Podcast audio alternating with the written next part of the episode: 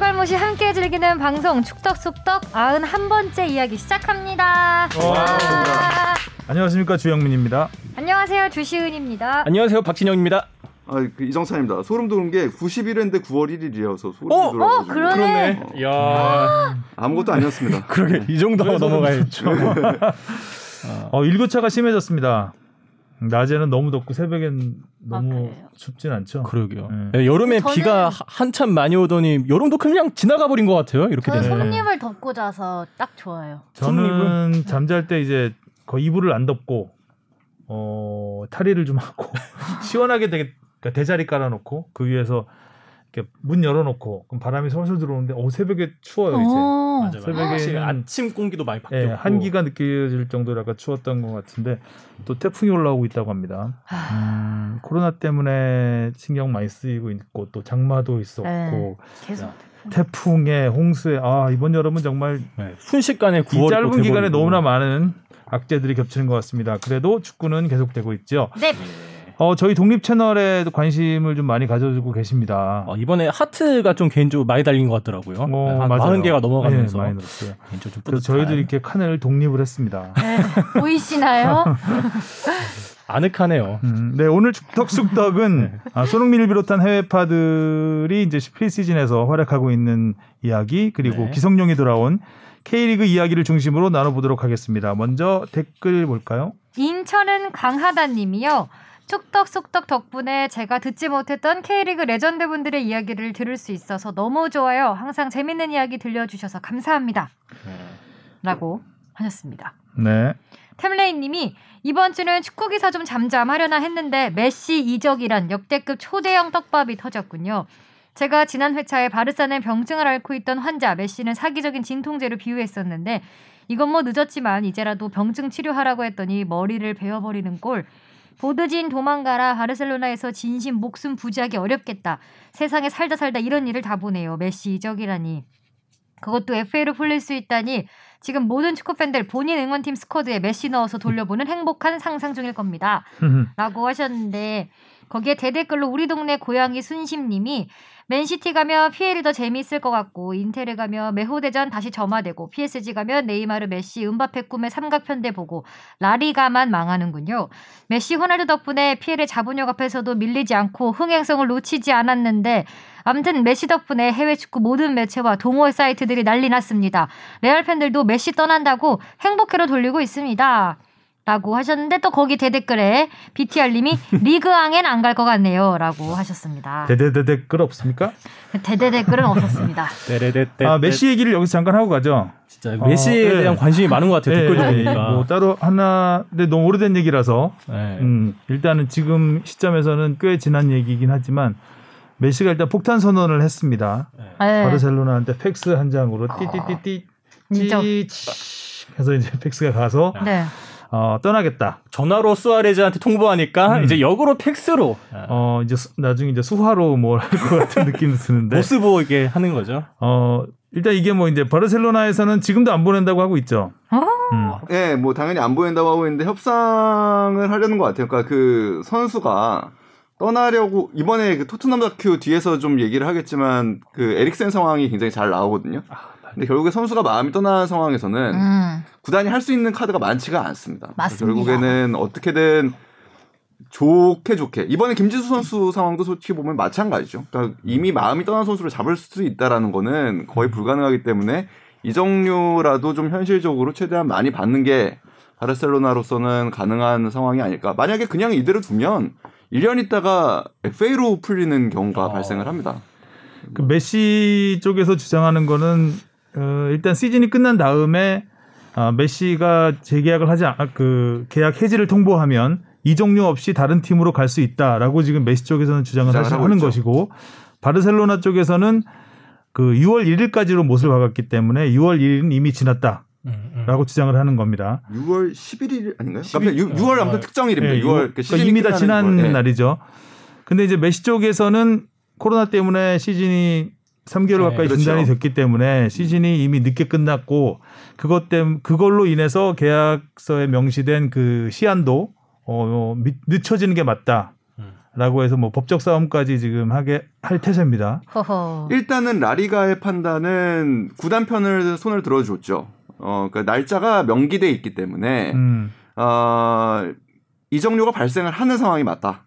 아, 음. 라고 일단 라리가의 판단은 그렇습니다. 근데 이게 라리가가 판단한다고 그래가지고 라리가가 어떤 그 법적 구속력을 갖고 있는 그 판단을 내리는 기관은 아니기 때문에 어, 카스라든지 일단 국제 소송으로 갈 경우에는 또 해석을 좀 다르게 해볼 수도 있는 부분이 있겠지만 그래서 지금 판단들은 대부분 그렇습니다. 그러니까 어차피 메시가 이번에 만약에 그런 식으로 해서 못 나가더라도 메시가 팀의 애정이 크지 않은 이상 그리고 또 팀의 애정이 크지 않은 선수를 구단에서 중용하기도 굉장히 어려운 상황입니다. 아무리 쓰고자 하더라도 음. 에릭센 상황 나중에 또 얘기 얘기하겠지만 그 상황에서 무리뉴의 판단도 비슷하거든요.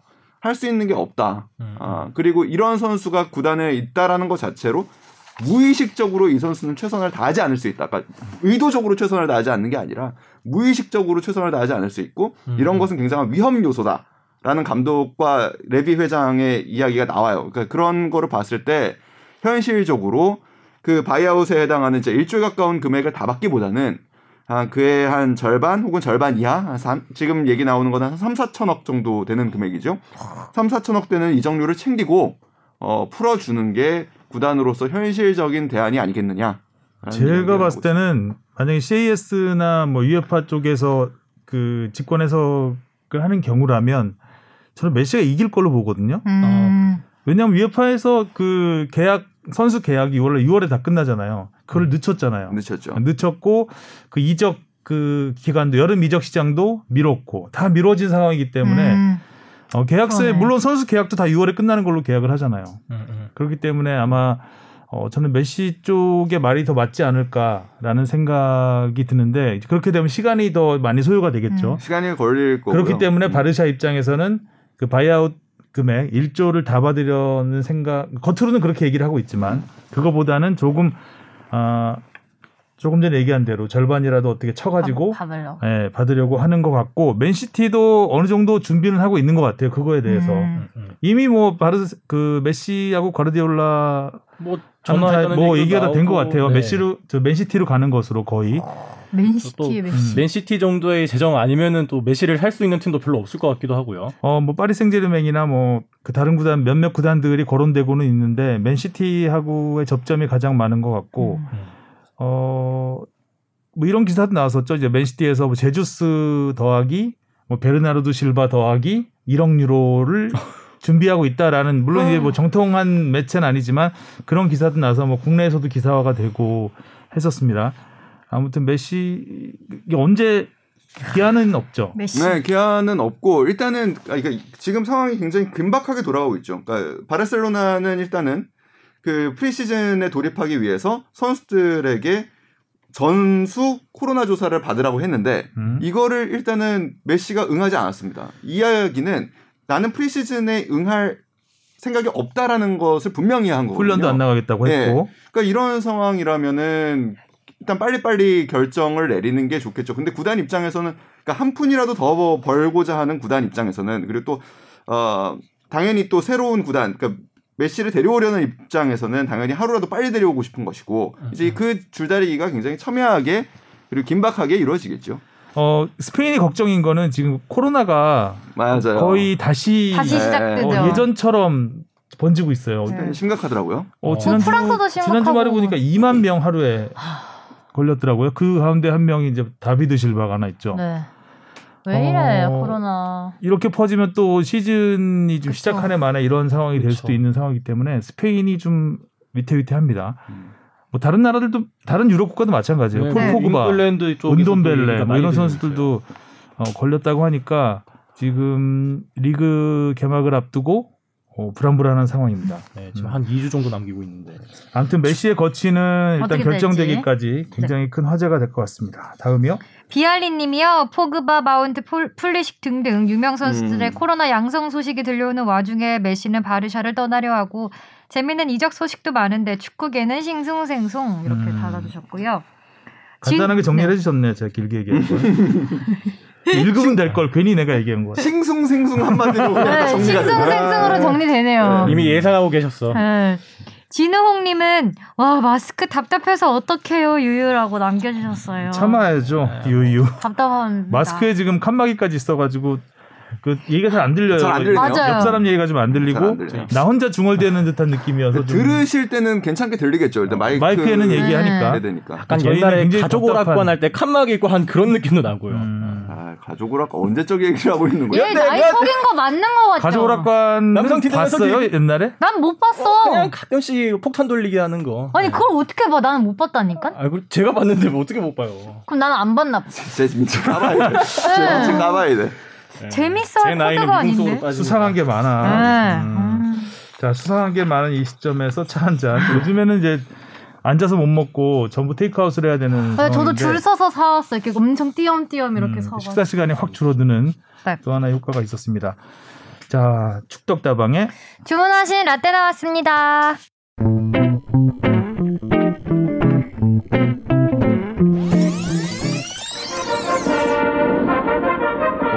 온 국민의 새벽잠을 설치게 한 멕시코 월드컵 축구 대회. 우리나라 대표팀은 기대 이상의 선전을 했습니다. 세계 최강의 이탈리아 팀과의 대전 실황을 다시 한번 보시겠습니다. 잡았습니다. 좋은 기회를 맞았습니다. 왼쪽에 정정도 빠졌습니다. 오른쪽에서 네, 다시 한번 허리쇼! 전열을 가다듬어 후반 17분 최순호 선수가 터뜨린 동점골. 월드컵에서 우리가 과연 그런 골을 넣을 수 있었다는 그런 것이 우리 축구 팬들이나 국민들한테 깊이 심어졌던 것 같아요.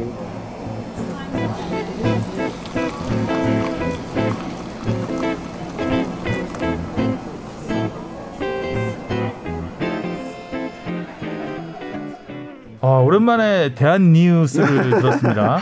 혹시 그 대한 뉴스가 대한 뉴스 본 적 있어요? 없어요. 그, 그거 이것도 아니- 봤으면 얘 나이 진짜 속인 거예요. 너 봤으면 내 영화관. 갈때 영화관 전에 이제 국민의 의례 한번 읽고 국제에 대한 경례 한번 70년대생이야 너 하고 봤으면. 그거 아닌가요? 대한 뉴스 오늘의 각하는 뭐 이런 거 어, 그- 오늘에는 아니었고요. 그 대한 뉴스가 오늘 각하는- 보통 일주일에 한 번씩 나오던가 예전에 예, 극장에 가면 그쵸, 극장에. 예전에 극장에 딱 가면 영화 시작하기 전에 애국가가 울려 퍼지고요. 맞아요. 국기에 대한 경례를 합니다. 그 다음에 대한 뉴스가 나오죠. 그 대한 뉴스를 보면은 그 한 주 동안 있었던 아, 예전에 이제 전 학교를 주로 그 전두환 시절에 다녔는데 전, 전두환 대통령의 동정 음. 그 첫, 이런 게 나오고 그래서 땡전 뉴스라는 게 나오는 맞아요. 그런 게. 그 저- 땡치면- 그러니까 첫 땡치면 전두환 전두환. 대통령은. 그건 이제 아, 그건 네. 매일 뉴스 네. 아, KBS 9시 뉴스에서 네. 띠띠띠 하고 시보가 땡 치면 전두환. 대통령은 이렇게 나온다고 해서 땡전 뉴스라는 아. 얘기가 있었는데 뭐 대통령 동정 그리고 이제 국위 선양했던 뭐 스포츠라든가 여러 가지 음. 분야 그런 이야기들을 어, 이제 영상으로 보여줬습니다. 아주 뭐 오랜만에 이거 라떼 이전의 얘기죠. 네. 라떼도 네, 라떼 이전 시대 네. BC 네. 예, 어. 기원- 도입 이전 이 정도면 우유 상합니다. 자 와. 최순호 감독 전 감독 네. 이야기입니다. 자 어떤 내용이죠? 한국의 아탈란타 대구님이 보내주셨는데요. 라떼 잘 듣고 있어요. 소재는 많으시겠지만 우리 최순호 얘기도 한번 듣고 싶네요. 저는 79년생인데요. 여튼 제 어린 시절엔 최순호 시대가 꽤 길었고 강렬했습니다. 차범근, 허정무, 김주성, 최순호, 황선홍, 최영수, 안정환, 이동국 스트라이커 계보를 쭉 나열하며 이야기할 때 2000일을 지나고 최순호는 약간 사각지대가 된 느낌적인 느낌? 물론 최근까지 포항 감독을 하시긴 했지만 제 어린 기억 속엔 빨간 핫팬츠 유니폼이 가장 잘 어울리던 최순호 시간 되실 때 한번 달아주세요. 항상 잘 듣고 있습니다라고 하셨어요. 음, 다리가 길었죠. 음. 그래서 핫팬츠가 잘 어울렸던 요 빨간 핫팬츠는 빨간 어디 핫팬츠? 유니폼인 거예요? 우리나라 유니폼. 아 국가대표 어. 유니폼이었던 거예요? 아, 대한뉴스를 아는 사람이 그걸 몰라?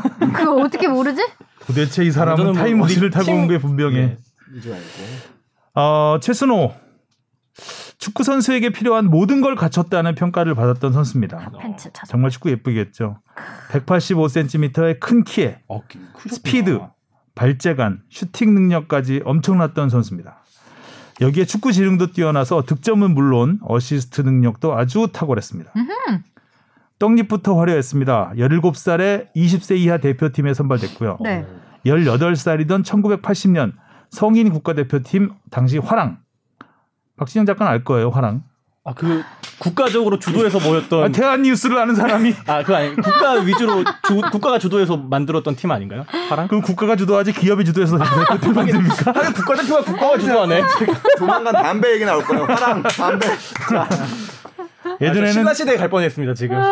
예전 아, 화랑도 생각이 났구나. 그 시절까지 가면 그 이거는 나이를 얼마나 라떼가 아닌 네. 나 그냥 막대 먹은 건데. 거의 뭐 박혁 거 세죠. 음.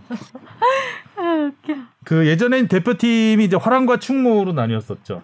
그 그러니까 한마디로 1군, 2군 개념입니다. 어, 어. 그러니까 약간 상비군 개념으로 충무가 있었고 그래서 화랑과 충무가 아, 평가전도 많이 했어요 예전에는 아. 그런 식으로 해서 아, 대표팀을 운영을 했었고 오. 당시 이제 화랑이 A 대 그 1군이었던 거죠. 그러니까 18살에 1군 화랑에 뽑혔다는 거는 오, 잘해. 대단한 거죠. 지금으로 어. 생각하면 A 대표팀이랑 그렇죠. 네. A 대표팀 거의 뭐 최정예에 뽑혔다는 얘기니까. 음. 어, 당시 대표팀에 발탁되자마자 센세이션을 일으킵니다. 아마 지금 같으면 순세이션이라고 했겠죠. 순세이션. 아. 어, 5월에 대표, 대표가 됐는데 그 해에 A매치 21경기를 뜁니다. 그래서 20골을 넣어요. 우와. 엄청나죠, 득점력이. 우와. 그 어린 선수가 이때 저는 기억이 나는데 이때가 기억이 나는데 제가 초등학교 다니던 시절이었는데 난리가 났습니다 나라가 어, 진짜 잘한다. 천재가 나왔다 드디어 한국에 차범근 제2의 차범근이 나왔다 항상 천재는 좀 많이 나오는 이제 많이 나오는데 이, 이 정도의 파괴력은 어 정말 그 전까지 없었던 파괴력이었습니다 그리고 18살 이, 이, 그 아시안컵에서 7골을 넣어서 최연소 득점왕이 됩니다 와. 18살에 성인 아시안컵 나라가 아니었네. 와, 그리고. 그 다음 해 1981년 20세 이하 월드컵에 나갑니다. 20세 이 당시 이제 세계 청소년 선수권이죠. 어, 이탈리아와 1차전에서 두 골에 도움 두 개를 기록하면서 이탈리아를 4대 0으로 무너뜨립니다.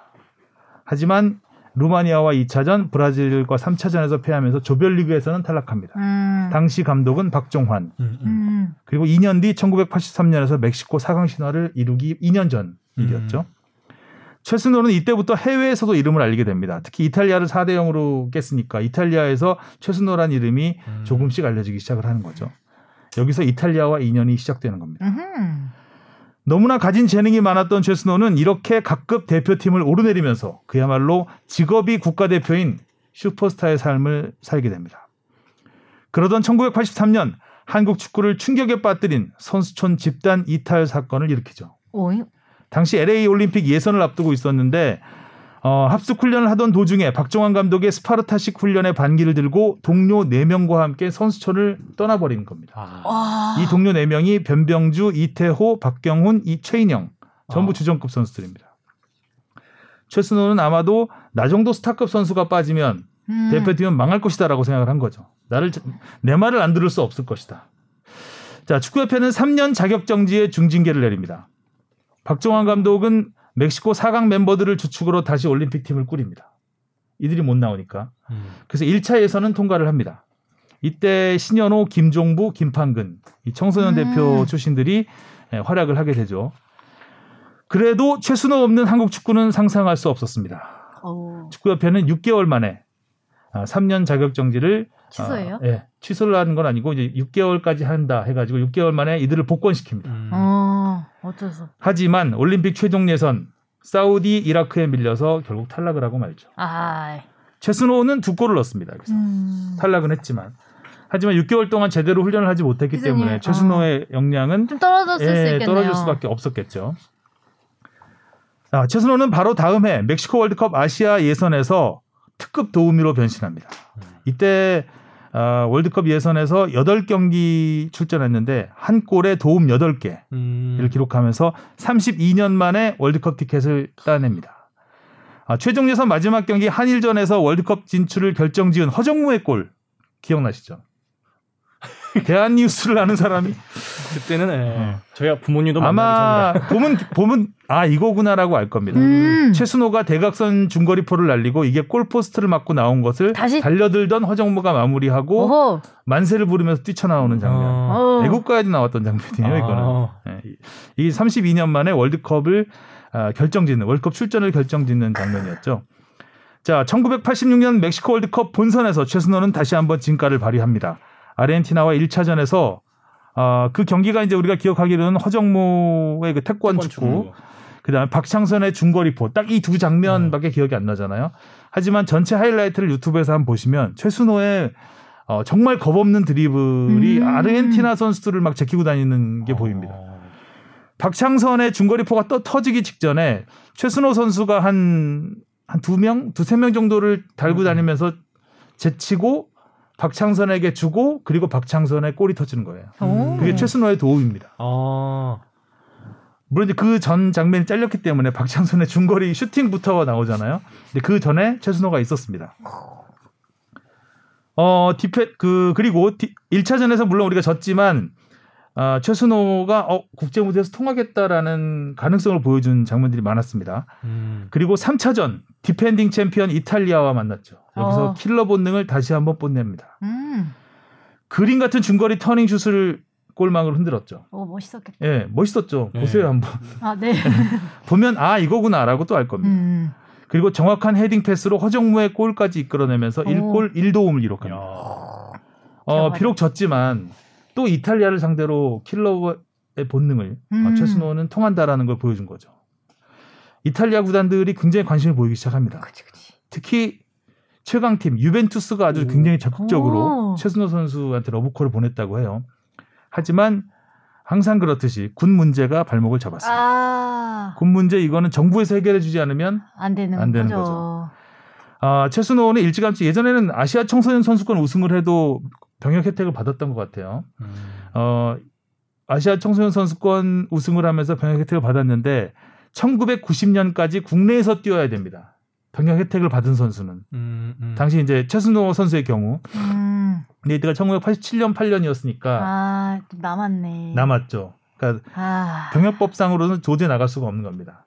그리고 구단에서 보통 이런 경우에는 이제 구단이라든가 뭐 축구협회라든가 나서서 보내자 한국을 한국 축구를 위해서 네. 보내자 하면서 정부에서 특례 케이스로 보내줄 수도 있는 그런 상황이긴 네. 했는데 소속팀 포철에서 도와주질 않았다고 해요. 또 음. 어. 구단 관계자가 오면 잘 만나게도 안 해줬다고 하고 어. 어쨌든 이렇게 해서 이탈리아 진출은 무산이 됩니다. 어, 되게 속상해. 음, 운명의 장난일까요? 1990년 최순호는 자신의 마지막 월드컵 무대를 이탈리아에서 장식하게 되죠. 어머, 어머. 한국은 3전 전패로 역대 최악의 성적으로 탈락을 합니다. 음. 아 이때 딱 한 골을 넣었는데 이 골은 기억할 겁니다. 황보관의 중거리 슛 음. 기억나죠? 대포알. 네. 음, 프리킥 상황에서 네. 그때 프리킥 상황에서 황보관에게 공을 톡 차줬던 음. 선수가 최순호입니다. 아. 아, 저는 그 프리킥 찬스를 만든 사람이 이 정도로 생각했었는데. 어, 도움을 또 하나 기록하게 되죠. 아. 이렇게 해서 월드컵에서 한 골에 도움 3개, 어. 4개의 공격 포인트를 기록합니다. 그 시절에. 그렇죠. 대단한 거죠. 진짜 잘 없는. 음. 아, 하지만 최순호는 여기까지였습니다. 음. 아, 1991년을 끝으로 대표팀에서 그리고 프로에서도 은퇴를 하게 되죠. 음. 대표팀에서는 이렇게 화려했지만 프로에서의 활약은 미미했습니다. 프로팀보다는 대표팀에 있는 날이 더 많았기 때문인데요. 음. A매치 97경기에서 30골 넣었는데 프로에서는 9년 동안 100경기에 23골이 전부입니다. 어? 어. 어, 그, 좀 적, 상대적으로 적- 어, 많이 적네. 많이 적은 정도가 아니죠. 거의 뭐 네. 어, 10경기 이상 뛴 시즌이 4번밖에 없어요. 어. 그러니까 거의 대표팀에서만 아까 제가 직업이 국가대표인 삶을 살았다고 음. 했잖아요. 거의 국가대표에서의 활약만 기억이 납니다. 어, LA 올림픽 진출에 실패했던 1984년에 가장 많은 24경기에 뛰면서 14골을 넣어서 득점 2위에 오른 게 아, 최고 시즌입니다. 음. 이마저도 만약에 우리가 LA 올림픽에 나갔다 하면 더 어, 또 출전을 그래도- 못했겠죠, 더. 어, 당시에는 이제 프로팀에서 월급을 받고 대표팀에서 뛰던 시절이었어요. 축구 잘하는 선수들은. 어, 그래서 이제 프로팀에서는 인기 있는 선수지만 써먹질 못하니까 그치. 음. 연봉, 가성비가 연봉을 깎고 싶은 거야, 이런 선수. 그래서 항상 연봉 계약에서 마찰이 많았습니다. 음. 특히 최선호 선수는 더 심했죠. 더 많이 불려다녔으니까. 어, 1987년에 이제 소속팀 포철이 최순호의 연봉을 33% 삭감하겠다고 합니다. 어, 많이 삭감하네. 어. 87년이면은 86년 멕시코 월드컵 이후에 절정기였잖아요. 근데 연봉을 깎겠다고 하는 거예요. 최순호는 바로 계약 결렬을 선언하고 이적을 요청합니다. 메시였던 거죠. 어? 메시처럼. 팩스 보냈나요? 예. 아, 당시 팩스가 없었습니다. 아, 당시는, 팩스가 없던 예, 시절이에요? 공중 전화로 했을 수도 있습니다. 아, 포철은 최순호를 순순히 럭키 금성으로 이적시킵니다. 음. 좀 이상하죠? 네. 그런데 이때가 당시 포철이 그 김종부를 영입하던 해입니다. 아, 아. 영입을 앞두고 있던 해입니다. 그래서 김종부를 데려오기 위해서 그때 제가 지난주 말씀드렸지만 대우에 1억이 넘는 이적료를 줬다고 했잖아요. 음, 그것 그거는- 때문에 최순호 연금 연봉 협상에서 박하게 나왔던 거죠. 음. 최순호 대신 김종부가 있으니까. 그래서 이제 김종부를 영입하면 최순호는 넌 가도 돼. 약간 이런 그, 그 후배한테 약간 밀리는 음. 형국이 된 거죠. 최순호는 럭키 금성으로 이적해서 88년부터 3년을 뛰는데 또 마찬가지죠. 대표팀에서 많이 뛰니까 3년 동안 28경기 출전이 전부입니다. 두 골에 5도움. 음. 하지만 최순호는 또 많은 연봉을 요구합니다. 이름값이 있다는 거죠. 음. 근데 당시 기사를 보니까 최순호가 1990년에 연봉 6,200만 원을 요구했다고 해요. 근데 럭키 금성은 4,500만 원을 제시했다고 합니다. 음. 격차가 너무 커서 결국 결렬이 됐고 최순호는 다시 친정팀 포철로 돌아옵니다. 이때는 김종부가 떠난 다음이죠. 어. 최순호가 필요했을 겁니다. 아, 하지만 최순호는 한 시즌 16경기 도움 1개에 그친 뒤에 다음에 은퇴를 하게 됩니다. 어, 일단 대표팀 국가대표의 삶을 살았어요. 음. 프로 선수로서는 뭐 별 족적을 남기진 못했는데 음. 어, 이렇게 은퇴를 해서 지도자로 또 행정가로 또 국회의원 출마도 한 번 했습니다. 그러니까 자기 고향 충청도 자기 고향에 출마를 해서 어, 한번 또또 다른 인생을 살아보려 했지만 결국 안 돼. 참담하게 패했더라고요. 결과를 보니까. 어, 그래서 뭐 어쨌든 축구 대한축구협회 또 전무까지 전무까지 했죠. 부회장까지 하셨죠. 아, 대한축구협회 부회장까지 하시고 어, 계속 화려한 삶을 살고 계십니다. 어. 물론 선수 때만큼은 아니, 아니지만. 아니었지만. 음. 저는 최순호 감독 하면은 가장 먼저 떠오르는 거는 커피예요. 그러니까 그 아 커피 정말 좋아하셨죠. 축구인 중에 커피를 제일 좋아하는 분 제가 두 분 뽑으라면은 김학범 감독하고 최순호 감독인데 두 분이 음. 스타일이 좀 달라요. 그러니까, 김학범 감독은 뭐 신맛 탄맛 이렇게 좋아하시는 건가? 아, 그러니까 그 김학범 감독은 진짜 모든 커피를 다 가리지 않고 드세요. 아 뭐 자판기 커피부터요. 네, 자판기 커피부터 음, 믹스 팬- 커피에 다. 뭐에 뭐 베트남 커피도 좋아하시고 그리고 어 김학범 커피도 감독님은- double squad로 운영하시는구나. 김학범 감독님은 담배를 맛있게 피우시기 위해서 커피를 드시는 것 같다라는 생각이 들 정도예요. 어, 근데 그렇죠. 네. 또 커피를 마시기 위해서 담배를 피는 것 같기도 하고 담배를 피기 위해서 커피를 마시는 것 같기도 하고. 최순호 감독님은 좀 스타일이 좀 달라요. 그러니까 두 분 다 그 이렇게 찾아가면은 늘 커피를 먼저 대접해 주시는 스타일인데 최순호 감독님은 좀 커피를 좀 내려주시는 스타일. 아 핸드드립으로 그리고 조금 그런 향을 좀 음미하시고. 황태자의 삶을 사셨잖아요. 아. 그런 기억이 그러니까 조금 그렇죠. 음. 그런 그러니까 분위기 차이가 좀 있어요. 그러니까 예를 들면 그 뭐 김학범 감독님 싫어하실 수도 있는데 김학범 감독님과는 다방이 좀 어울리고 음. 그 어, 최순호 감독님하고는 다방도 아니고 그냥 거실에 온 듯한 느낌. 내가 이제 손님으로서 와서 좀 이렇게 커피를 음. 받는 듯한 느낌을 좀 받았던 기억이 좀 있고 어 저는 그 선수로서의 모습은 잘 기억을 솔직히 잘 못하고 지금 그 주영민 선배가 말 얘기 말씀한 그런 하이라이트 장면 정도로만 기억을 하고 저한테는 이제 몇 분 부분 굉장히 기억에 남는 장면들이 있어요. 그러니까 뭐냐면 행정가로서 계실 때 어, K리그에서 맡으셨던 일 중에 하나가 승부 조작으로 이제 제명된 선수들 관리를 하셨어요. 음. 근데 정말 큰 애정으로 누가 시켜서 물론 그러니까 그 직책을 맡으시긴 했지만 정말 시키시지 않은 자리에서도 선수들과 계속 소통하시고 음. 그러니까 선수들이 더 나쁜 길로 가지 않도록 그러니까 데- 참 어울리는 일이었던 네, 것 네, 같아요. 네. 최순호 감독 스타일이 그러니까 선수 시절에는 굉장히 빠르고 영리하고 정말 강렬한 플레이를 했었는데 음. 이 성격이라 이런 거 보면 굉장히 온순하세요. 어, 예. 어. 예, 예. 그래서 어떻게 보면 어 감독에 좀 안 어울리는 성격 같은 느낌이 들 정도로 굉장히 조심스러워하시고 음. 그래서 그 활동 기간이 끝난 뒤에도 어떤 선수가 결혼한다 그러면은 다 찾아가시고 음. 그리고 예, 우리 전에 라떼 때 이제 그 김병수 감독님 그 치료비를 이렇게 아, 내셨다라는 맞아요, 얘기가 맞아요. 우리가 소개되기도 했었잖아요. 내려줬다는. 아. 그러니까 그런 헤드드립으로. 어, 핸드드립을- 그때부터 이렇게 밑으로 내려주는 걸 좋아하셨. 그런 후배들에 대한 배려를 굉장히 늘 어. 신경 쓰시는 음, 분입니다. 따뜻한- 그러니까, 네, 따뜻한 따뜻하죠. 분이세요. 그리고 어 최근에 또 하셨던 일 중에 하나가 그 서울 그러니까 행정가로서로 보면 서울에서 미래 산업 단장 뭐 이런 미래 걸로 통합당 나올 줄 알았어. 네. 그래서 갑자기. FOS라 미래하고 좀 더듬더듬 머뭇거리길래.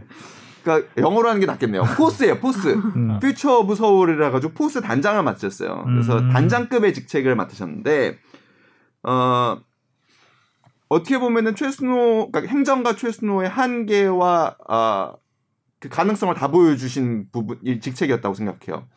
학원 축구의 문제점을 굉장히 신랄하게 깨고 개혁을 굉장히 강하게 드라이브를 겁니다. 음. 그러니까 예를 들면 당시에는 우리는 중학교, 고등학교 시스템인 거를 연령으로 U12, U15로 바꾸고 뭐 이런 일들을 그 안에서 굉장히 개혁의 드라이브를 걸어서 합니다. 그리고 그것에 대해서 구단에서 엄청난 예산을 투자를 합니다. 음. 하지만 단장으로서 수에 조금 약하셨던 것 같아요. 그러니까 기업 구단으로서 그런 지- 그 인풋을 받으면 기업은 당연히 아웃풋을 원합니다. 네.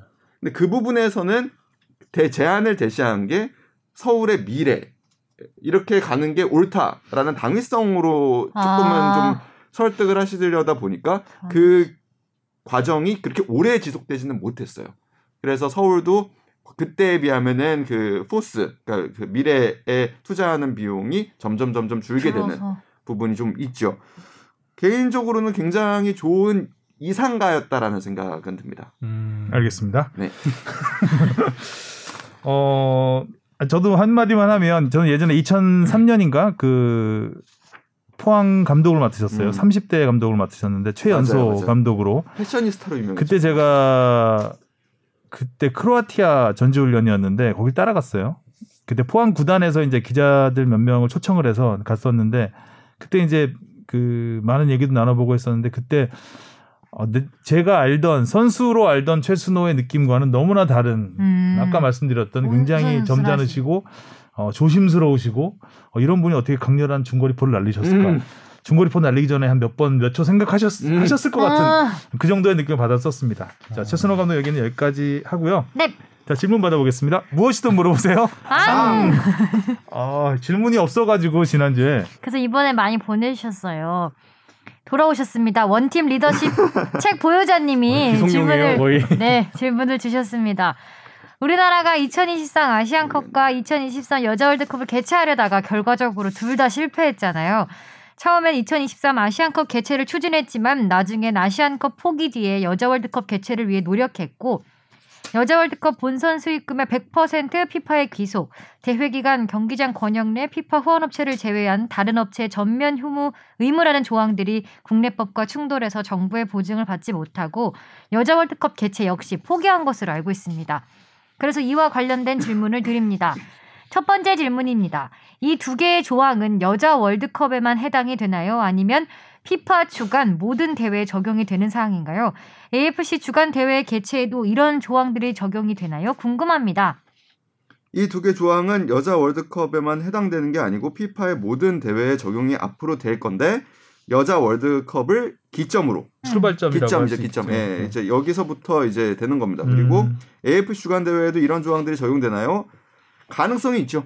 음, 피파가 저, 룰을 정하면 어, 대륙 단체들도 따라가기 마련입니다. 음. 어, 근데 다만 AFC는 그렇게 강한 드라이브를 걸기에는 재정이 그렇게 좋지 않아서 음. 예, 그리고 그 나라들의 상황도 너무 편차가 다- 크기 때문에 쉽지는 않습니다. 네, 다음이요. 두 번째 질문입니다. 언론이 하는 말이 국제대회 개최를 통한 경제적 효과로 브랜드 상승, 국가 이미지 제고 등 당장 통장으로 들어오는 실질적인 수익이 아니라 뜬구름 잡는 경제적 효과를 얘기하잖아요.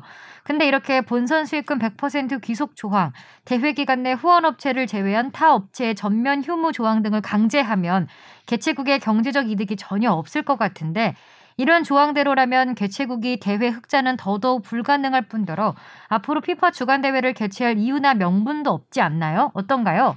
그렇습니다. 현실적으로 우리나라가 앞으로 피파 주간 대회, AFC 아시안컵도 마찬가지예요. 그 가능성이 점점 희박해지고 있는 건 사실입니다. 이런 분위기가 계속 유지될 가능성이 굉장히 높으니까요. 음. 그 20세 월드컵 같은 경우에는 우리가 굉장한 흑자를 낸 대회입니다. 2017년 20세 월드컵 같은 경우에는. 그러니까 2002년 월드컵에서 사용했던 인프라를 그대로 사용을 했고 20세 월드컵이다 보니까 이렇게 좀 그 요구하는 수준이 그렇게 높지는 않았습니다. 피파에서.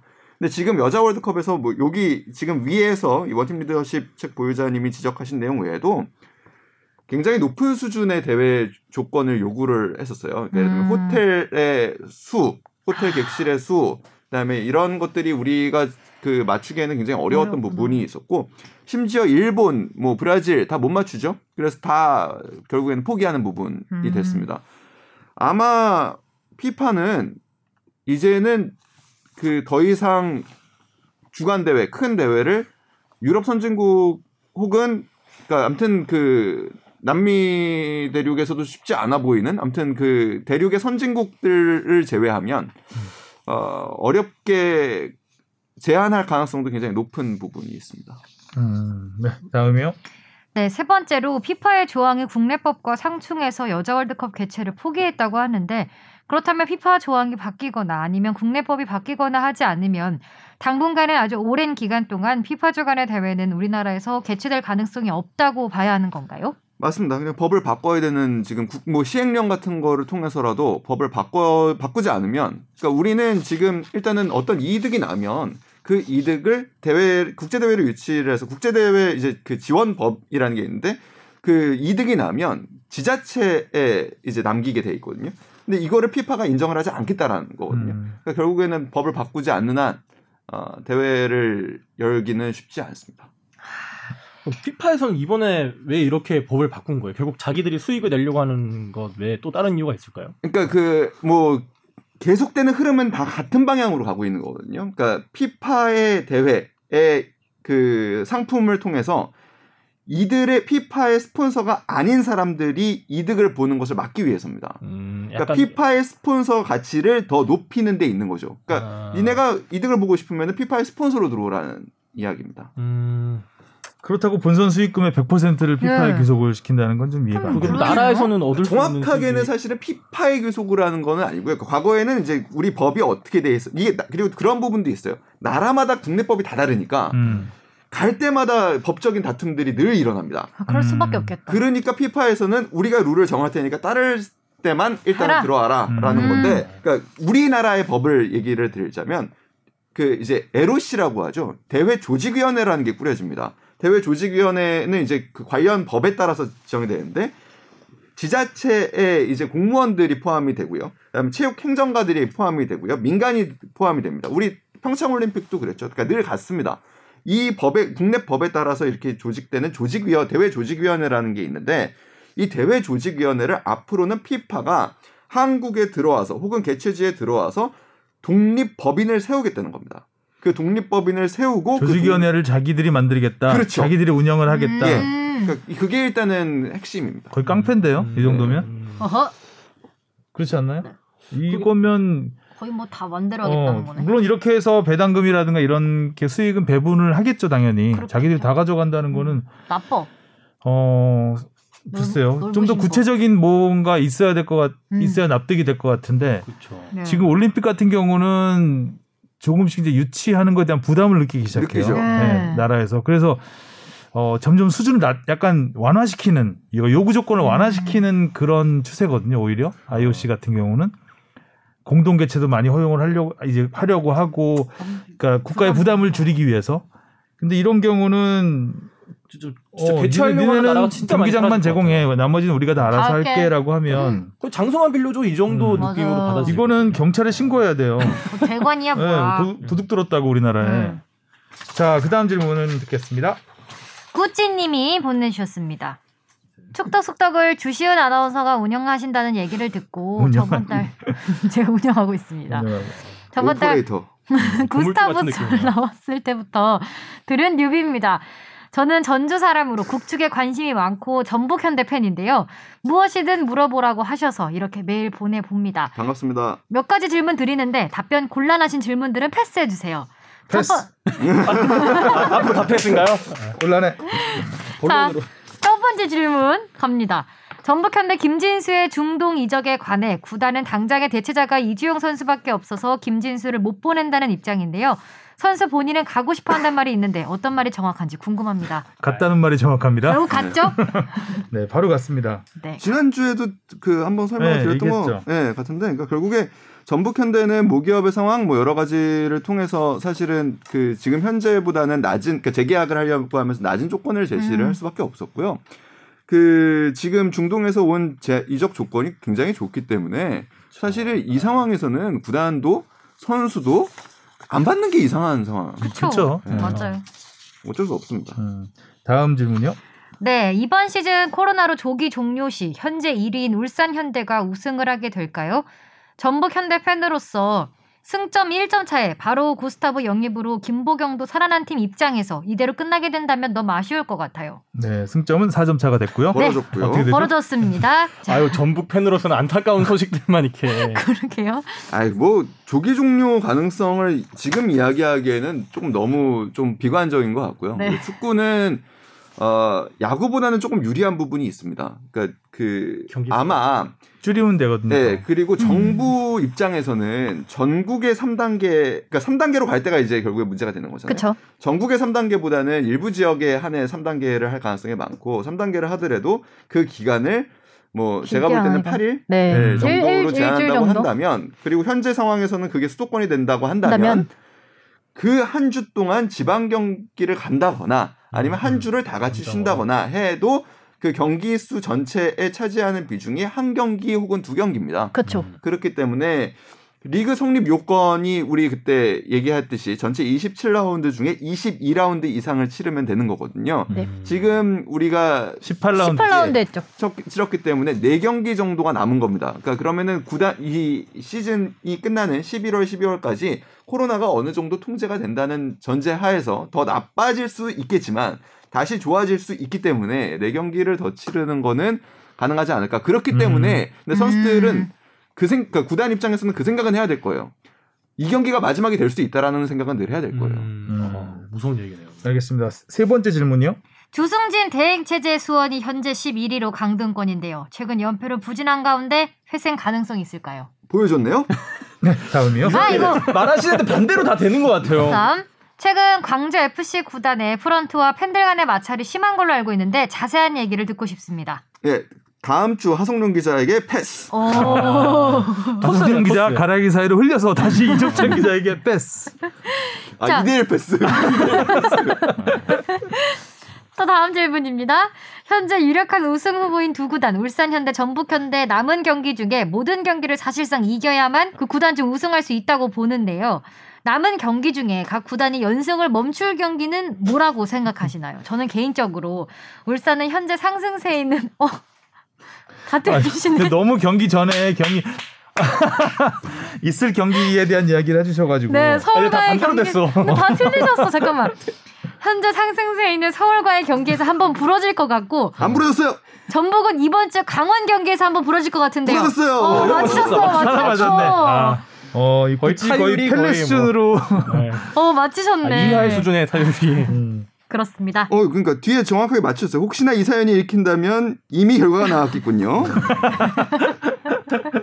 어, 이런 글 자주 보내주세요. 예측 네, 재밌네. 재밌다. 네, 재밌네요. 재밌는 질문만 보내주시네요. 그러니까 그 프로 청취자들이. 예측을 하고 요거를 다시 그거를 확인하면서 네. 읽어주는. 어, 재밌네요. 약간 타임캡슐 꺼내보는 맛이 있는데요. 네. 아 서울이 상승세였구나. 네, 어, 서울 상승세였죠. 네. 그렇습니다. 아리언. 또 질문 보내주세요. 음.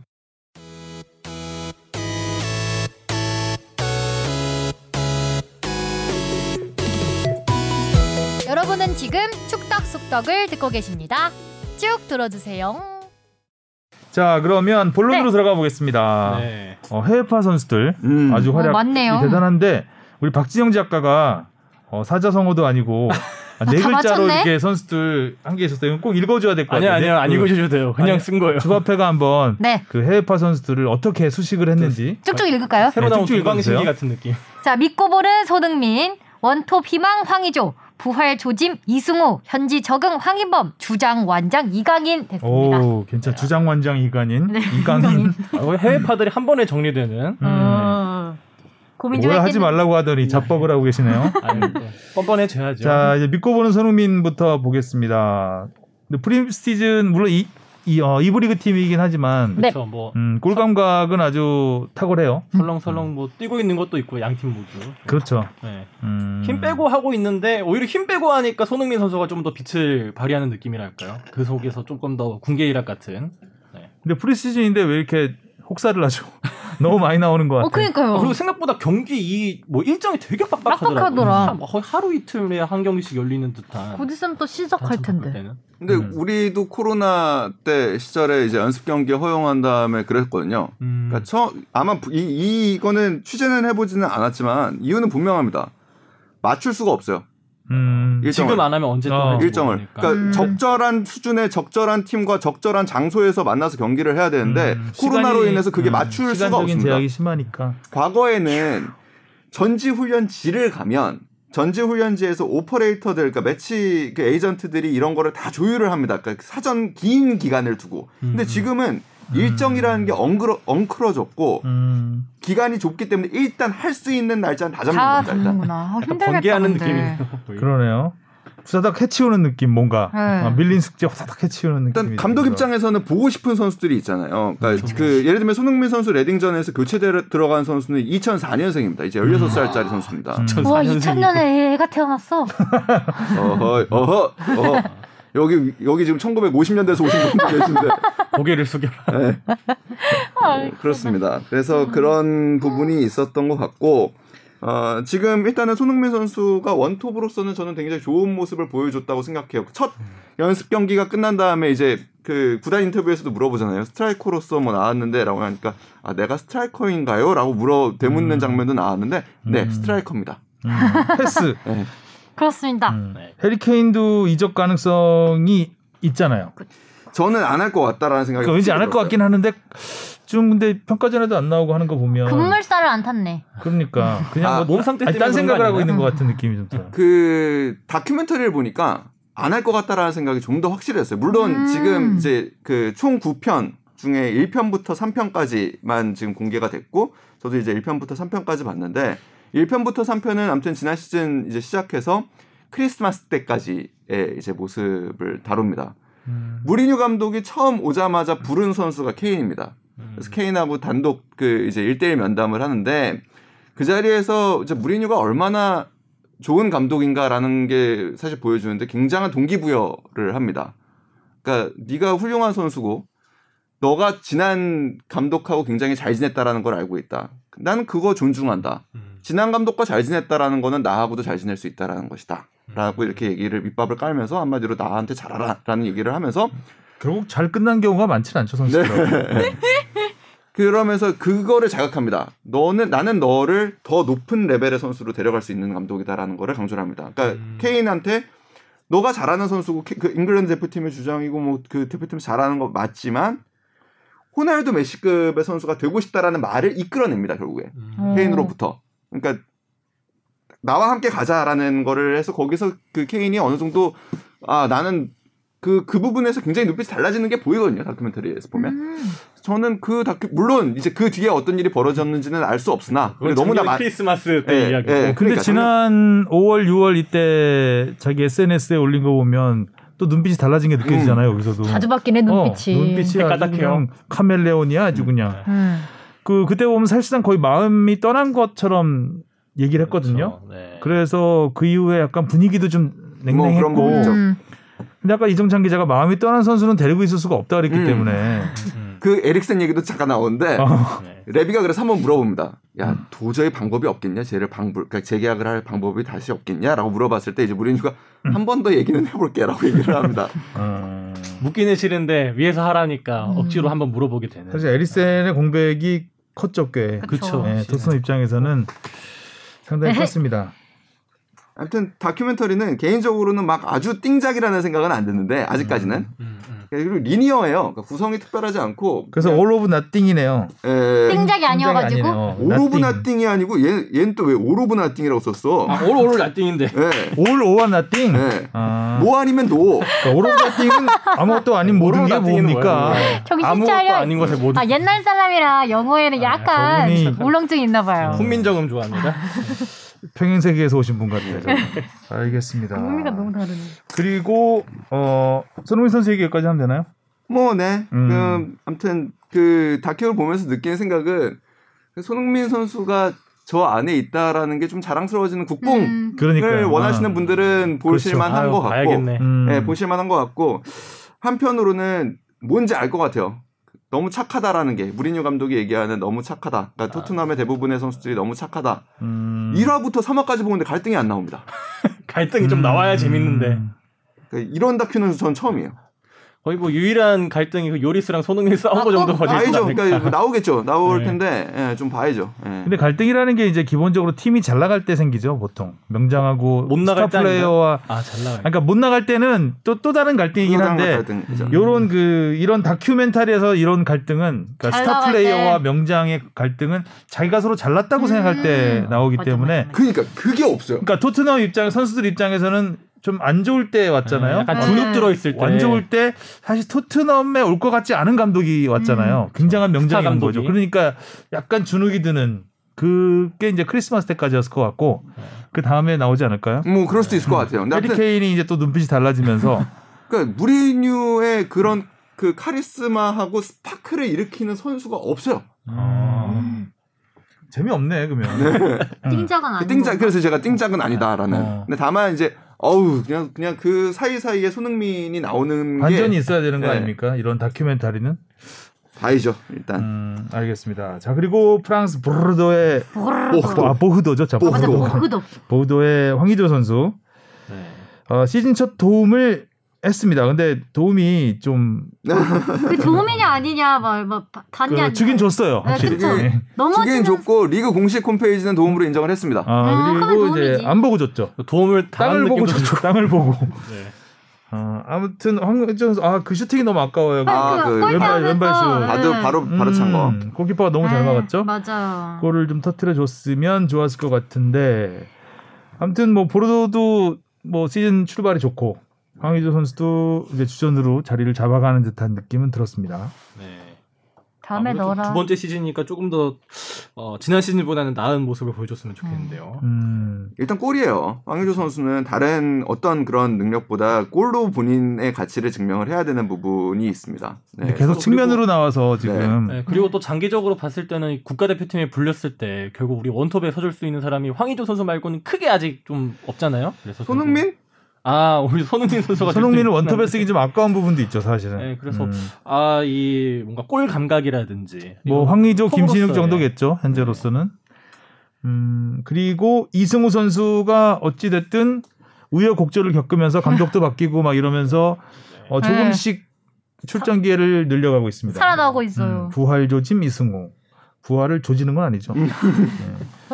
이중적인. 어, 어쨌든 신임을 좀 받고 있는 듯한 느낌. 또 이승우 네. 선수가 경기 보면 어, 일단 교체돼 들어가도 바로 바로 아, 내가 왔다라는 걸 보여주는 그런 플레이들을 좀 해요. 맞아, 악바리 맞아요. 선수예요. 약간 악바리 스타일이라서 어, 플레이가 안 되면 상대 선수를 밀쳐서라도 내가 들어왔다라는 걸 알리더라고요 보면. 네. 어, 나 나왔다. 어, 나야 이씨.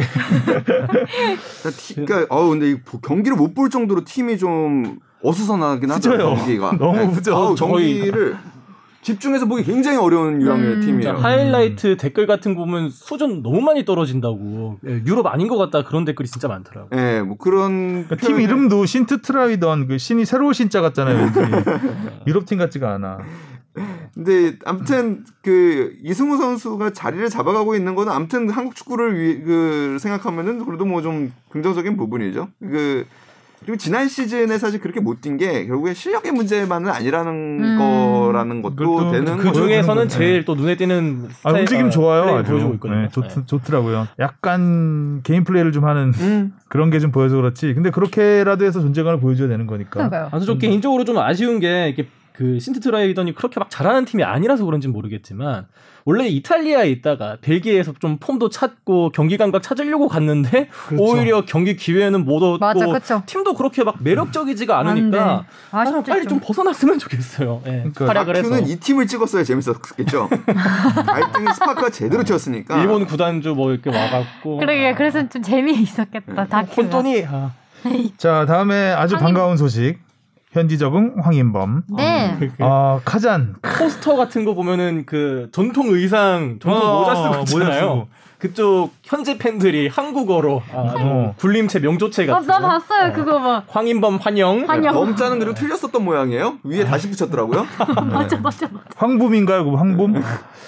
어 카자는 또 제가 음. 카자네 기적을 현장에서 지켜본 음. 사람으로서 굉장히 애정이 가는 도시죠.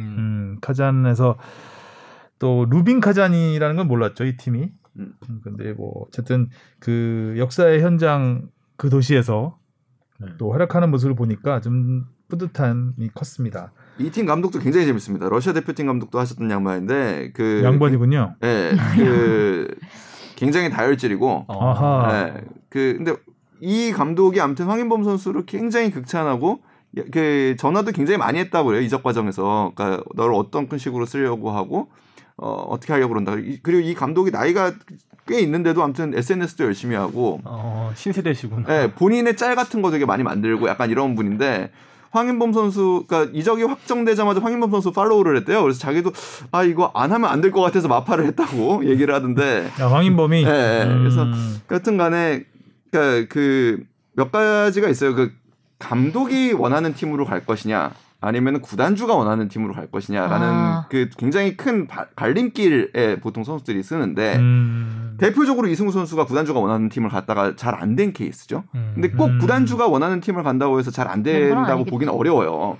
왜냐하면 감독은 팀이 안 좋으면 갈리거든요. 음. 그러면 전임 감독이 데려온 선수들을 또 다 갑니다. 또 아, 새로운 감독이 와서 그런 문제가 있고 또 반대로 구단주가 그 원해서 데려온 경우에는 감독이 이런 거에 그 마음에 안 들어 하면은 경기에 뛸 수가 없습니다. 또 그러니까 이런 그러면 이제 감독이 갈리잖아요. 그렇죠. 예. 그러면 이제 쳇바퀴 도는 거죠. 그렇죠. 예. 갈리든 누가 결국 갈리네. 누가 구단주나 감독이나 일단 한 명한테는 예쁨을 받아야 된다. 네. 아, 한 명한테는 인정을 받아야 받아야 된다는 된다. 얘기입니다. 적응의 면만 놓고 보면 감독이 원하는 팀으로 가는, 게 가는 낫긴 게 낫습니다. 아. 네. 그래서 이제 러시아 리그 좀 최근에 러시아로 간 우리나라 선수들이 좀 적었잖아요. 네, 뭐 옛날에 맞아. 뭐 이호 선수도 있고 김동준 음. 선수도 있고 그랬었는데, 어 지금 가자마자 거의 현지인급으로 잘- 정말 완전 칼적응을 것 해버려서. 적응의 가장 그 1등 카잔 가장 이죠. 그 아, 익숙한 가장 기적을. 예, 가장 아. 근데 적응의 1번 골이에요. 아, 골을 넣는 선수만큼 빨리 적응하는 선수는 없어요. 저 아, 오랜 네. 경기가 빨리- 안기고 빨리 이른 넣었다. 타임에 골을 넣어줘서 음, 참 다행이죠. 진짜 다 좋은 것 같습니다. 그렇습니다. 이강인 선수도 이제 감독 바뀌고 그쵸. 슬슬 프리시즌에서 좀 이제 어느 정도 중용될 것 같은 느낌을 받았어요. 어, 연습 경기에 그래도 안장을 차고 나왔다는 거는 그러니까 그렇죠. 그 타국에 있는 어린 선수한테 주장 완장을 채웠다 진짜 좀 큰 의미죠. 음, 물론 이제 같이 그 출전하는 그 스쿼드가 대체적으로 좀 어렵잖아요. 어, 네. 그런 그런 면도 있지만 어찌됐든 이강인 선수가 주장 완장을 차고 그 경기를 그 그라운드에서 아, 지휘할 수 있는 그런 위치에 서 있다는 거, 음. 음, 굉장히 큰 동기부여가 될 것 같습니다. 네, 희망적인 부분이겠죠. 네. 음. 사실 그럼 좀 지난 시즌에는 이 해외파들이 손흥민 선수 이외에 큰 뉴스가 없었다면은 지금 이번 시즌에는 좀 프리시즌과 더불어서 아, 선수들이 지금 첫 출발이 좀 좋은 것 같아요, 되게. 그래서 기대가 되게 하는 부분이 아무래도 많습니다. 이제 A 매치 소집도 없고 그 프리시즌에 항상 그 손흥민 선수 같은 경우는 이제 왔다 왔다 갔다 갔다. 해야 됐는데 네, 그런 게 없고 이제 현지에서 계속해서 적응을 할 수 있다 보니까 더 많은 기회를 또 얻을 수 있고 컨디션 조절, 조절 도 음, 음. 할수 있는 한편으로는 그러니까 그 그렇게 보는 시각도 굉장히 타당하고요. 한편으로는 선수들이 사실 대표팀을 굉장히 부담스러워하고 막 진짜 그한 음, 음. 명단 발표되고서는 그 일주일은 굉장히 또 발표를 앞두고 일주일 되고 일주일은 또 굉장히 또 부담스러워도 하거든요.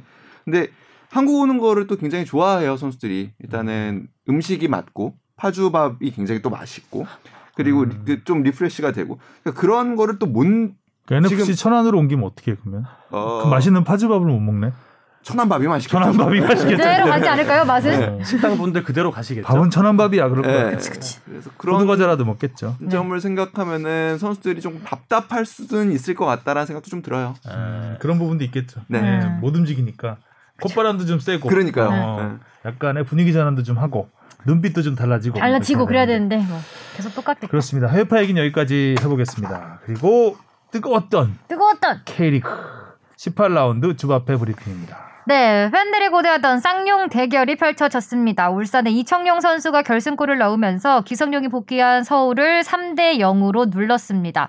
득점 선두 주니오는 21호 골을 터뜨렸고요. 김진수 선수가 떠나간 2위 전북은 강원에게 2대 1로죠. 8경기 만에 패배의 쓴맛을 봤습니다. 이제 1, 2의 격차는 승점 4점으로 벌어졌고 7경기 만에 승리를 거둔 강원은 6위로 복귀를 했습니다. 6명의 주력 선수가 전역한 상조 상무는 3연승을 노리던 최하위 인천을 3대 1로 완파하고 3위 자리 지켰습니다. 문선민 선수가 도움 2개를 기록했고요. 대구에선 무려 10골이 터져 K리그 역대 한 경기 최다골 타의 기록이 나왔습니다. 광주가 대구를 6대 4로 누르고 7위로 올라섰습니다. 광주의 펠리페와 대구의 세징야가 두 골씩 몰아쳤습니다. 11위 수원은 부산의 3대1 역전승을 거두고 12위 인천과 격차를 승점 6점으로 벌렸습니다. 김민우 선수가 두 골을 몰아넣었고 염기훈 선수가 15경기 만에 시즌 2호 골을 터뜨렸습니다. 4위 포항은 두 골을 넣은 일류첸코의 활약으로 성남을 눌렀습니다. 음. 이때까지 브리핑 중에 제일 길었던 것 같아요. 골이 많이 터져서 그런지. 어, 브리핑을 자꾸 쓰다 보니까 네. 우리들이 이렇게 장황하게 늘어놓아야 되는 이뭐 기록이라든가 이런 것들을 그냥 주법회 브리핑에 다 넣어버리면 간단하게 전략 그 정리가 되겠구나. 네. 뒤에서 이제 잡담만 할 수 있고. 그렇죠. 웬만한 팩트는 다 들어가 있습니다. 맞아요. 전반 몇 분, 후반 몇 분 빼고는 웬만한 경기 결과가 다. 있으니까. 다 있어서 딱 그 정리하는 느낌이 들게 하기 위해서 좀 더 길어질 수도 있고요 앞으로 괜찮습니다. 주합회가 또박또박 잘 읽으니까 음, 닝닝. 음. 자, 지난 18라운드는 뭐니 뭐니 뭐니 뭐니 쌍용 해도 대결? 쌍용. 아, 아니. 기성용 선수가 그렇게 잘생긴지 몰랐어요. 어, 기성용 사실 지금 아저씨 된 거예요, 그 얼굴은. 아 진짜요? 정말 잘생겼었죠. 약간 거뭇거뭇한 부분도 있죠. 여기 수영 어, 이동국 선수 아니. 예전 저는 이동국 아, 안정환도 물론 잘, 아주 안정환은 굉장히 좀 나- 그 남성적인 매력이 있었던 선수고 소년민가? 정말 귀엽게 잘생긴 선수는 이동국 음. 예전에 음. 예, 한 청소년 대표와 대, 그 A 대표 오갈 때 그때 이동국 굉장히 좀 어- 가까이서 보면 연예인 같은 느낌이 들 아, 정도로 맞아. 이동국 선수도 네. 잘생겼죠. 기성용 선수도 좀 그런 스타일이죠. 한번 봤던 것 같은데. 기성용은. 약간 뭐라 그래야 될까요? 개구장이 음. 같은 느낌이 아, 들었던 것 실제로 같아요. 굉장히 네, 개구쟁이였고 어. 지성팍 이런 거 있죠. 어. 마이네미스 지성팍 어, 유명한. 근데 진짜 신기한 거는 그러니까 보통 그 아니, 지금 축구- 축구 경기력 얘기해야 되는데 지금 외모 가지고 계속 아니 마스크를 뚫고 나오는 그 음. 그래갖고 저 그 작가님 중에 서울 팬 있으시다고 어, 했잖아요. 예. 그 작가님도 그걸 보시고 그 단톡방에 난리가 났었다고. 시- 시즌 아니 그 원래 서울한테 마음. 떠났던 그분 분. 아니에요? 네? 마음 떠났던 그분 아니에요? 네, 근데 이제 맞아요. 기성용 선수가 다시 돌아오. 얼굴 보고 다시 돌아오는구나. 그런 거지, 에이, 뭐. 아, 마, 그건- 마성의 페이스네. 음. 아니 이 그러니까 기성용 선수 신기한 게 얼굴이 안 타요. 아 그죠. 음. 신기해. 관리 좀 열심히 하실 것 같아요. 제 선수. 같은 스타일이신가? 얼굴이 하얘요. 어렸을 때부터 지금까지. 어, 조현우 선수는 딱 봐도 얼굴이. 그냥 하얀 스타일 네. 느낌이 있는데 기성용 선수는 안 타요? 잘 안 타더라고요. 저는 그래서 신기했어요. 그렇구나. 가까이서 보면 얼굴이 하얘요. 그 다른 선수하고 확연히 다르게 피부색이 달라요. 어. 그리고 저는 또 이번 경기 또 외적으로 봤을 때는 오랜만에 국내 복귀 국내 무대에 복귀해서 그런지 유독 이게 덩치가 커 보이는 거 있잖아요. 피지컬이 더 좋아 보이는. 크죠. 네. 음. 확실히. 덩치 크죠. 그 어떻게 봤어요, 기성용 선수 플레이? 아직은 좀 평가하기는 좀 이르다. 음. 네, 저는 개인적으로는. 근데 일단은 뭐 이르죠, 당연히. 예, 예. 음. 그한 경기 보고 한 경기도 아니죠, 뭐 후반에 20분, 잠깐 30분 25분 네, 정도. 25, 25. 근데 그런 부분은 분명히 있어 보여요. 경기 끝난 다음에 선수들의 반응을 봐도 그렇고, 그러니까 이 선수가 경기장에 있는 거가 여러 선수들한테 긍정적이든 부정적이든 굉장히 큰 영향을 주고 있구나라는 거는 확실히 좀 느꼈어요. 부정적이든. 음. 아니 왜냐면 그거는 그러니까 지금 판단하기는 조금 어려운 부분이 있는 것 같아요. 그러니까 물론 지금은 긍정적인 부분이 크게 나오지만 영향이 너무 커지면은 그거는 팀에서는 어느 순간은 균형이 깨질 수 있는 음, 음, 부분이거든요. 그래서 쪽 뭐 지금 부정적이라는 게 아니라 그러니까 어떻게 됐든 아무튼 아 팀의 벤치에 기성용이 있구나 라는 게 선수들한테 굉장히 큰 영향을 주는구나라는 거는 음, 분명히 저는 그냥 기성용 선수의 그 플레이를 물어본 건데 너무 그 역학적인 얘기를 역학적인 일. 이런 스타일이에요 이정찬 기자가 아니 근데 플레이적인 부분은 저는 솔직히는 그, 그, 그 상황에서 별로 기성용 선수가 보여주지 못했다라는 생각은 들어요. 왜냐면 뭐 할 수 있는 게 많지 않았고 볼터치 맞아요. 횟수도 네. 뭐 많지 진짜 상대가 울산이었기 때문에 네.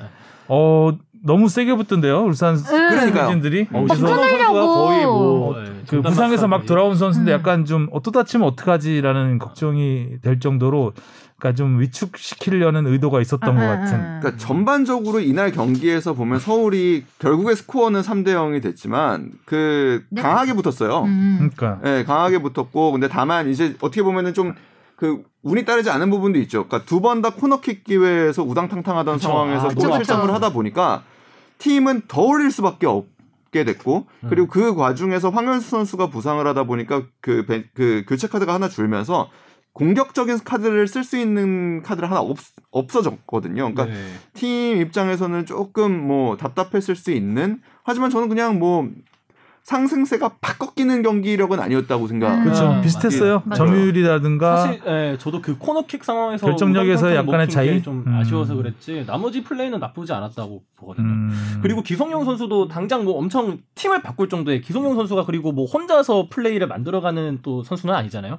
같이 호흡을 맞추고 또 이번 경기에서 그 또 특유의 그 로빙 패스, 예, 대지를 가르는 로빙이라기보다는 그건 롱패스죠. 패스. 예. 전환 패스죠, 전환. 음, 네, 그 전환이고, 빈 공간에 음. 뚝 떨어뜨려 주는 그게 네. 이제 클래스죠. 기성용 선수의 클래스를 정말 잘 보여준 그런 시야가 넓은 그렇죠. 그 패스들 그런 것들이 이제 결정적인 찬스로 이어지는 거기 때문에 음, 또 기성용 선수의 그 장점이라면 볼, 볼 소유, 소유. 어, 네, 안, 뺏기죠. 안 뺏깁니다. 아. 패스 정확하고 알았다. 그런 부분은 좀 있었던 것 같습니다. 아 근데 이제 살짝 그 몸이 가볍진 않아 음. 보니까 네, 평소보다 그래요, 무거워 네. 보이긴 했어요. 어, 조금 몸 놀림은 좀 무거웠다. 점점 패스 올라가겠죠. 패싱력은 역시 괜찮았다. 네, 네. 뭐이 정도로 정리를 할 수 있을 것 같아요. 이청용 선수가 또 보란 듯이 골을 넣었습니다. 음, 골을 넣었어요. 그런 골도 축구를. 아, 안 빼먹어 버리죠. 그러니까 음. 안 놓치죠. 예. 음. 문전 앞에서 놀고 있는 공. 이청용 선수는 뭐 날개를 달았고 거의 플레이가 너무 쉽게 하는 것 같아요 축구를. 아니 그냥 스타는 이런 선수인 것 같아요. 음. 그러니까 관심이 집중 나한테 관심이 집중되는 순간 놓치지 않는 선수. 아 맞아. 그래서 그 서울 팬 입장에서는 아 아깝다. 이청용, 기성용 다 있었으면 그렇죠. 하는 네, 생각이 너무 아쉽죠. 네, 충분히 아, 들수 그리고 있었던. 또그 경기 끝나고 FC 서울 향후의 사진이 있었잖아요. 그 서울 출신 선수들이 음. 바보같이 모여서 사진 찍는. 아, 음. 그것도 인상 깊었고. 아 저는 그 이번 경기의 마지막 골 정우성 선수 골 보고 조금 신기하다, 좀 특이하다고 느꼈는 게, 그러니까 전방에 혼자 끌고 가다가 막 옆에 막 주니어 선수도 있고 같이 도와주러 온 선수들이 되게 많았어요. 근데 유독 뭐라 해야 되지? 골 욕심이 느껴지는 어, 슛이라고 봤는데. 그러니까 2대 0으로 이기고 있으니까 음. 네, 네, 그 네. 주니어 줬으면 정말 쉽게 하고 또 뭐 득점 기록 수 이런 것도 있었죠. 뭐 예. 물론은 막 그렇긴 하지만 이제 본인이 뭐, 뭐 거의 뭐 승부가 기울었다고 보고 한번 시도를 해본 시도를. 거죠. 그럴 수 아니, 있, 충분히 네, 가능하죠. 그래야 된다 생각해요. 아니 네. 그, 그, 그래야지 또 늘죠. 그 선수가 이- 이청용 선수하고 교체된 선수예요. 후반 네. 43분에 들어가서 한 번에 나한테 기회가 온 거예요. 음. 쏴야죠. 음. 어. 또 이제 나중에 세리머니 하는 거 보고 이제 SNS에 올린 거 보니까 이 할아버지와의 이런 음. 약속 같은 음. 또 behind story도 근데 있으니까. 만약에 이제 0대 0이라든가 뭐 1대 0 이렇게 지고 있는 상황에서 거기서 패스를 안 했다. 그러면 좀 해서 넣었으면 네. 괜찮은데 못 넣었다. 그러면 거기서 그땐 했겠죠. 네. 네. 그러니까 이청용이라든가 뭐 이제 그런 어느 정도 혼자 해결할 수 있는 능력이 있는 선수들이라면 그냥 못 넣어도 아깝다 하고 말 텐데 만약에 아, 아. 이번 같이 약간 좀 신인급 신이라고 신예급 선수들이 그런 식으로 과감하게 했을 때 정말 팽팽한 승부에서 못 넣었다. 아, 아, 그러면 그러면 그럼 약간 좀 마지막 그렇죠? 경기가 될 수 있죠. 댓글 없는 걸 고마워해야 될 겁니다. 자, 전북은 김진수 떠나자마자 바로 발목이 잡혔습니다. 그렇죠. 강원이 또 참 강원도 약간 도깨비 팀. 기질이 있어요. 네. 어. 이날 감독님 우셨잖아요. 음. 마스크를 눈에다가 쓰는 안대가 돼 버렸죠 순간. 아 눈스크. 네. 약간 뭐 음. 예전에 권상우 소라게 짤도 좀 생각나고. 우셨어요. 음. 근데 어쨌든 전북 입장에서는 굉장히 충격적인 패배예요. 그쵸. 음, 안방에서 졌으니까 또 그렇고. 위기죠. 또 전북에 또 한 번의 위기가 온 거라는 생각은 드는데, 근데 아까 뭐 그 앞에서 이제 우리 무엇이든 물어보세요에서도 나왔지만 그 경기가 굉장히 타이트하고 K리그는 또 언제 어느 팀이 어떻게 잡힐지 모르는 상황이긴 하지만 여름에 아무튼 스쿼드가 넓 그 이제 깊은 음. 팀이기 때문에 반등할 여력이 분명히 있다고 생각해요. 그럼요. 변수는 뭐 언제? 이제 또 split rounding이 되면 네. 매 경기 타이트하게 펼쳐지기 그렇죠. 때문에 어 떤 또 부상 변수도 있을 음. 수 있고 체력적인 부분도 있을 수 있기 때문에 또 충분히 전북이라면 항상 또 그쵸. 그런 그 인천이 잔류 본능 있듯이 음. 전북 전북은 또안 본능이. 있잖아요. 음, 스멀스멀 올라옵니다. 음. 자 그리고 열 골이 터진 와 어떻게 열 골이 터지죠?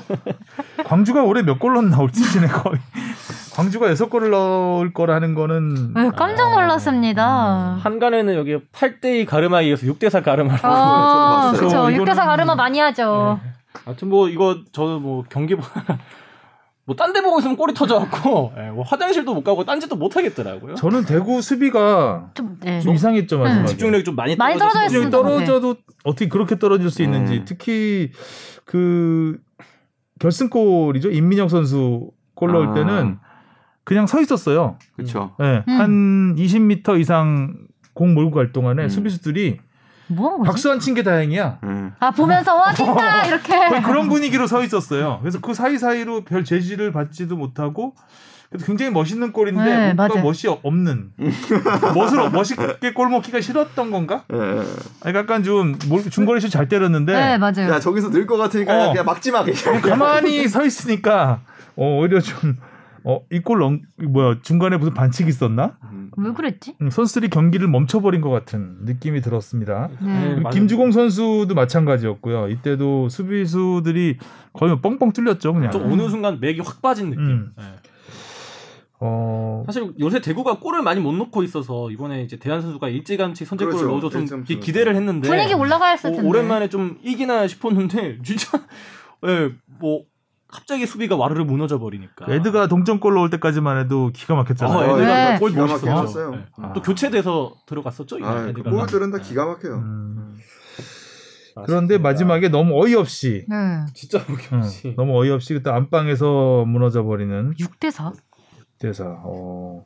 그러니까 라운드 전반적으로 아무튼 그 골이 많이 터지긴 했어요. 그래서 이 27골인가가 터졌죠. 음. 근데 일단 라운드 최다 12경기 체제에서 12경기, 12팀 체제에서 최다 골은 아니에요. 28골이 터진 적이 한 번 있어요. 그래서 음. 그 최다 골은 아니지만 최다 골에 거의 비, 그 음. 버금가게 했는데 아무래도 날이 덥고 그러니까 결국에 수비 주- 집중력이 좀 어, 꺼지면 먹는다. 음. 또 상주 전역 선수들이 많았는데 네. 문선민 선수가 도움 두 개를 기록했고 네. 이 골을 넣은 그 어, 오영규 선수 음, 19살. 어, 19살. 김민혁 선수는 그때 최고참이라 그랬고 그다음에 정재희 선수 이 선수도 19살이죠. 아니, 이 선수는 나이는 조금 있는데 신병입니다. 아, 신병이구나. 네네. 아, 그래서 문선민 선수가 신병들한테 이제 한 골씩 선물하는 음, 음. 입대 입대 축하로 선물하는 그런 경기였던 것 같아요. 인천이 3연승을 도전을 했는데 그러니까요. 인천이 그러니까 그 제가 취재를 갔을 때도 느꼈던 거지만 자신감이 굉장히 있어서 그러니까 이 경기에서도 라인을 굉장히 올렸어요. 음. 그러니까 그러고 나니까 뒷공간이 비었고 비어서. 거기가 이제 그냥 문선민 선수의 놀이터가 된 거죠. 그치 또 음. 빠르니까. 네. 맞아요. 그리고 잘 너무 놀더라고 아주. 네. 음. 너무 그리고 선제골을 쉬- 이른 시간에 먹었어요. 그러니까 인천으로서는 그치 그치. 더 올라올 수밖에 없었고 놀이터가 더 넓어졌죠. 음. 문선민 선수가 할 수 있는 공간이. 그래서 아, 맞아 맞아. 어, 뭐 저는 근데 그냥 인천이 나쁘진 않았다고 생각합니다. 무고사 선수는 진짜 좋았고, 음. 근데 다만 약간 이해 안 되는 거는 나길라를 좀 더 빨리 넣었으면 어땠을까라는 생각은 조금 드는. 음, 아직 가능성이 없어 보이진 않아요. 인천은. 음. 네. 힘내라 힘.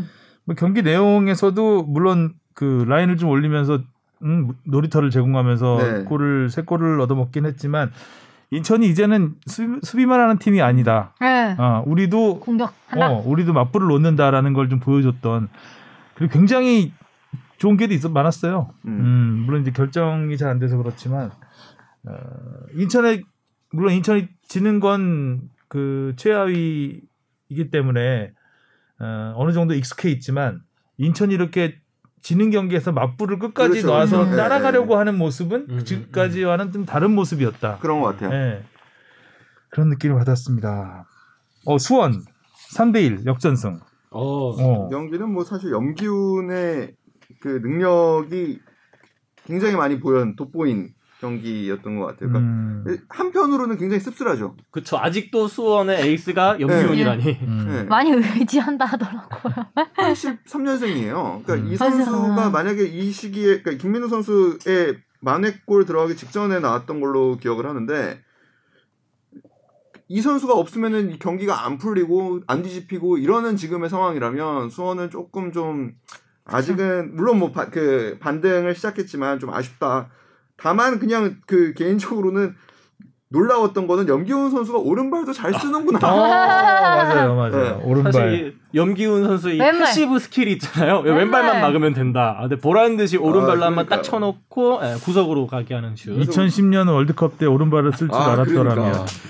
골 넣을 때 댓글 그거 다 나오더라고요. 아, 2010년 때 좀 그렇게 좀 하지. 음, 그걸 좀 현장에서 봤었는데 저도 저도 그걸 왜 왼발로 오른발은 거들 어. 뿐. 네. 먹던 치킨을 내려놨죠. 오, 른발은 디딜 뿐. 디딜 뿐. 왼발에 어, 맙소사. 아무튼 염기훈 선수가 오랜만에 골을 넣어서 이제 80, 80 다섯 골 남았습니다. 음, 와. 조금씩 다가가고 있는.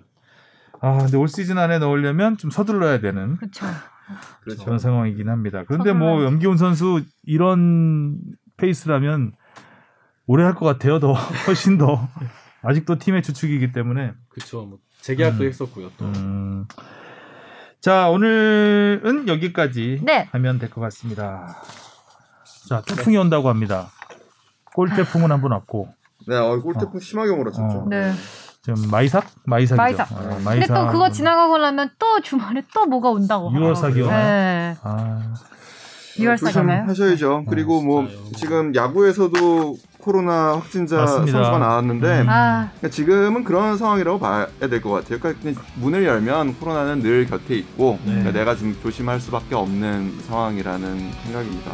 모두들 조심하셨으면 좋겠습니다. 음, 질병관리본부 브리핑이었습니다. 네. 네. 지금까지 수고하셨고요. 다음 주에 뵙겠습니다.